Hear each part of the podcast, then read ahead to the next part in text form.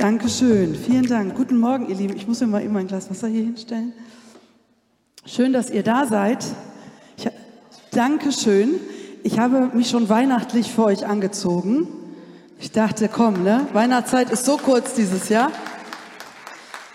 Ich hatte wahlweise auch noch mit so, so einem Hirsch ein Kleid, aber ich habe mich dann lieber für Glitzer entschieden.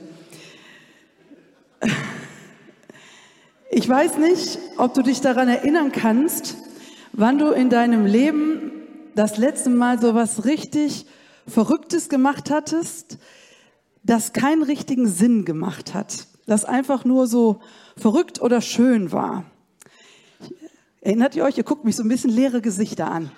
Ähm, überleg noch mal, wann war das letzte Mal, dass du was gemacht hast, was nicht hätte sein müssen, was aber irgendwie schön war? Gibt es was? Ja?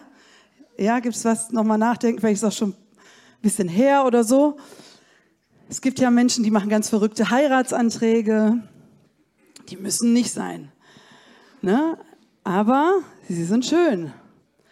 Es gibt auch Menschen, die geben für einen Menschen, für ihr Kind, für ihren Partner, für einen Freund einfach einmal viel Geld aus für irgendeine schöne Sache, fahren in den Urlaub, fahren ins Spa, alles Mögliche, das ist die nächste Folie. Genau. Und noch eine. Genau. Und ihr dürft euch mal überlegen, was davon etwas ist, was ihr schon mal gemacht habt und behaltet das bitte im Kopf. Okay? Jeder, ich hoffe, dass ihr das schon mal gemacht habt. Ich hoffe es sehr. Dass ihr irgendetwas, auch wenn es vielleicht nicht diese Größenordnung hatte, aber dass ihr irgendwas schon mal gemacht habt, das nicht vernünftig war, aber schön. Okay? Ich möchte euch eine Geschichte von einer Frau vorlesen aus der Bibel, die etwas getan hat, das nicht vernünftig war, aber schön. Und wir lesen das in Markus 14, 1 bis 9. Und als er in Bethanien im Hause Simons des Aussätzigen saß, äh, und saß und zu Tisch war, kam eine Frau, die hatte ein Alabastergefäß mit unverfälschtem, kostbarem Nardenöl. Und sie zerbrach das Gefäß und goss das Öl auf sein Haupt.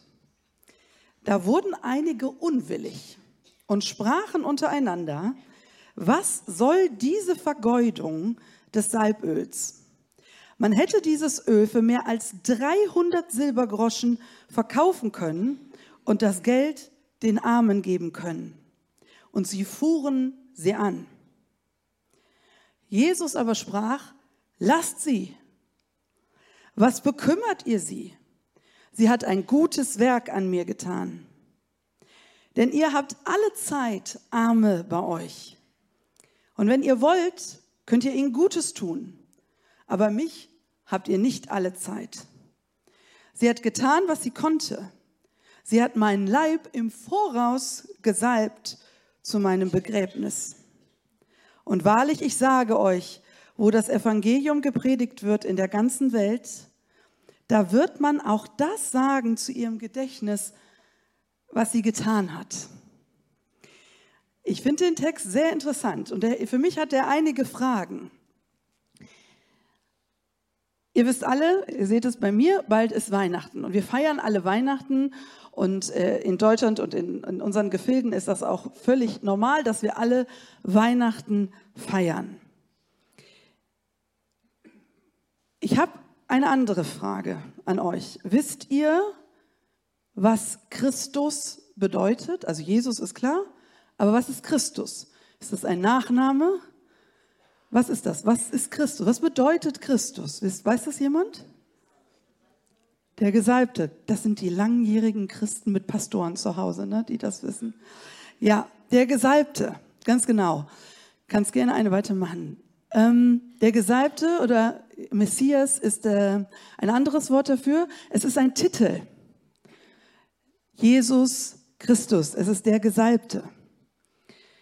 Und Salben ist heutzutage oder gesalbt sein, einen Menschen salben, ist heutzutage ein bisschen fremd. Wir kennen das eher so aus der, aus der Hautpflege, ne?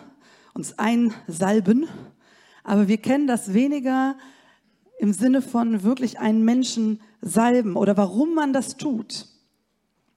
Früher, wenn Könige in ihr Amt eingeführt wurden, ihr kennt das vielleicht aus der Geschichte von David, der gesalbt wurde, wenn Priester in ihr Amt, Propheten in ihr Amt eingeführt wurden, dann wurden sie gesalbt. Und nicht so, wie man das heute macht. Wir haben auch hier irgendwo ein Fläschchen Öl und damit tippt man dann jemanden so auf die Stirn. Das war das nicht, sondern man hat wirklich den Öl über den Kopf gegossen. Die waren gesalbt. Und das war mehr als nur ein Segen, sondern das war ein sichtbares äußeres Zeichen, ein sehr sinnliches, ein sehr wohlriechendes. Ich weiß nicht, ob ihr schon mal Öl über dem Kopf hattet, auch ein sehr sichtbares Zeichen, dass jemand gesalbt war.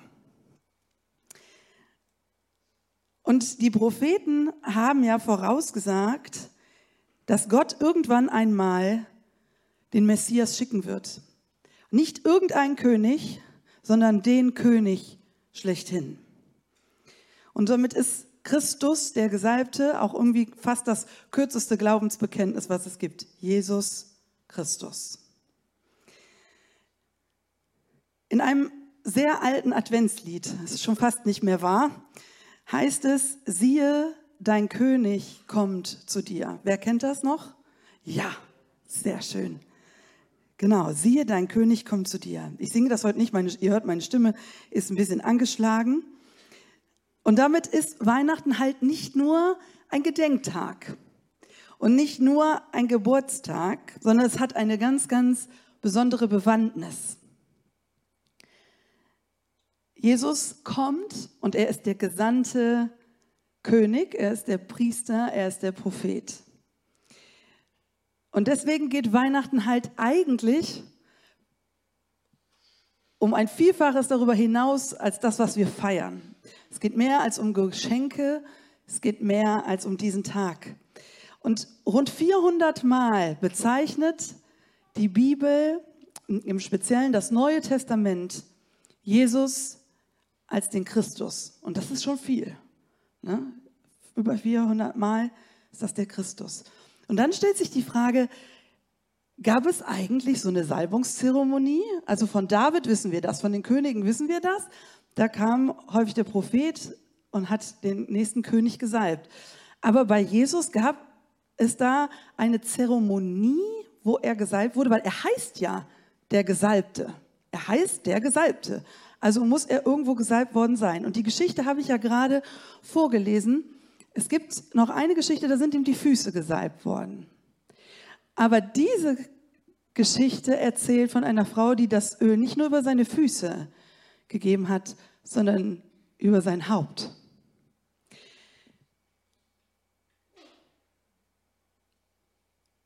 Und diese Geschichte findet statt zwei Tage vor seinem Tod.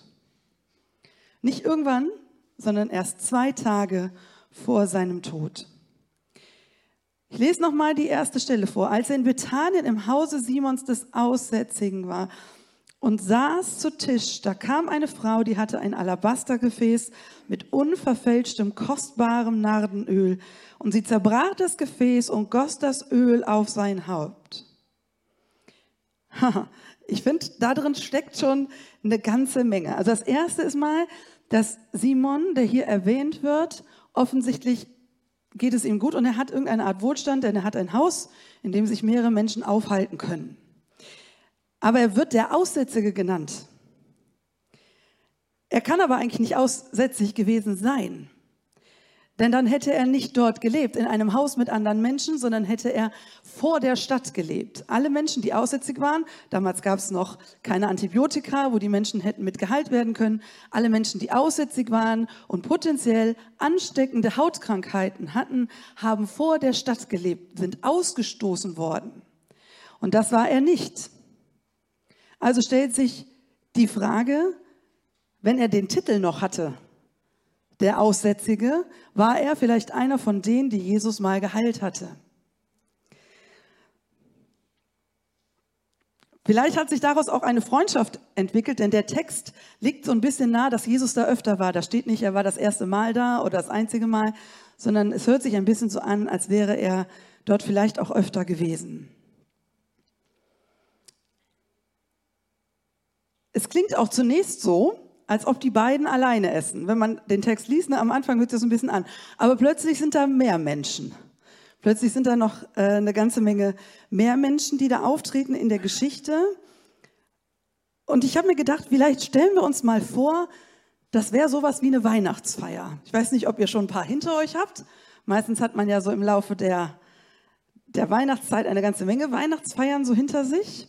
Und ja, ich weiß, es hing vielleicht ein bisschen, weil Weihnachten ja erst ab dem dritten, vierten Jahrhundert gefeiert wurde. Aber stellt euch mal vor, es wäre spaßeshalber eine Weihnachtsfeier. Also der Baum ist geschmückt, die Kerzen sind an, schönes Essen auf dem Tisch.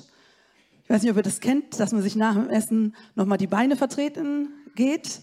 Wir mussten bei meinem Opa früher immer mit den Hunden nochmal rausgehen. Genau. Der Opa hat schon mal den Weihnachtsbaum angezündet und das manche im wahrsten Sinne des Wortes, da hat er echte Kerzen dran.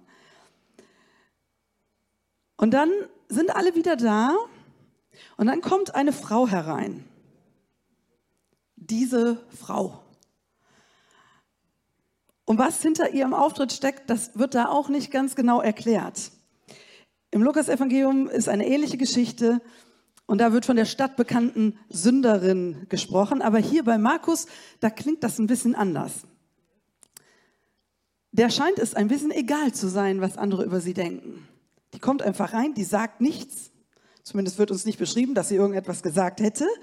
Sie kommt rein mit dem Bedürfnis, Jesus in die Mitte zu stellen. Etwas Besonderes zu tun, etwas Schönes. Und vielleicht denkt sie sich, wenn wir mal wieder bei der Weihnachtsfeier sind, es kann doch nicht sein, dass Jesus hier ist und keiner an ihn denkt.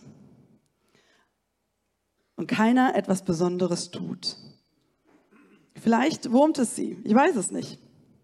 Vielleicht ist sie auch nur dankbar, dass Simon geheilt wurde. Irgendwie scheinen sie sich zu kennen, sonst kämen sie ja nicht zur Tür rein. Vielleicht hat sie aber auch einfach erkannt, dass er nicht einfach ein normaler Weihnachtsfeiergast ist. Vielleicht hat sie erkannt, dass er ein besonderer Mensch ist. Vielleicht konnte sie das gar nicht ausdrücken, aber sie hat gespürt, dass es vielleicht der Christus ist, der Prophet, der Priester. Und sie hat das Bedürfnis, ihn in die Mitte zu stellen und ihn zu salben, im wahrsten Sinne des Wortes. Und dabei geht sie definitiv über alle Regeln des Anstandes hinweg. Definitiv. Stellt euch das mal vor, ihr sitzt da, stellt, setzt, verstellt, äh, versetzt euch bitte mal in die Lage von Jesus. Ihr sitzt da und dann kommt eine Frau und kippt euch eine Flasche Öl über den Kopf. Ich weiß nicht, ob ihr euch das vorstellen könnt. Es ist ein bisschen grotesk. Es läuft ihm an den Haaren runter, auf die Klamotten. Und noch nicht mal das ist das, was die Leute aufregt. Es ist nicht, die Leute regen sich nicht auf, weil sie ihn salbt oder weil sie das Öl über ihn kippt. Sie regen sich auf wegen der Hochwertigkeit des Öles und was das Öl kostet. Lest euch das nochmal vor, Vers 4 und 5. Da wurden einige unwillig und sprachen untereinander, was soll diese Vergeudung des Salböls? Man hätte das Öl für mehr als 300 Silbergroschen verkaufen können und das Geld den Armen geben können. Und sie fuhren sie an. Ich habe irgendwie das Gefühl, das ist das Kontrastprogramm zu dem, was die Frau gemacht hat.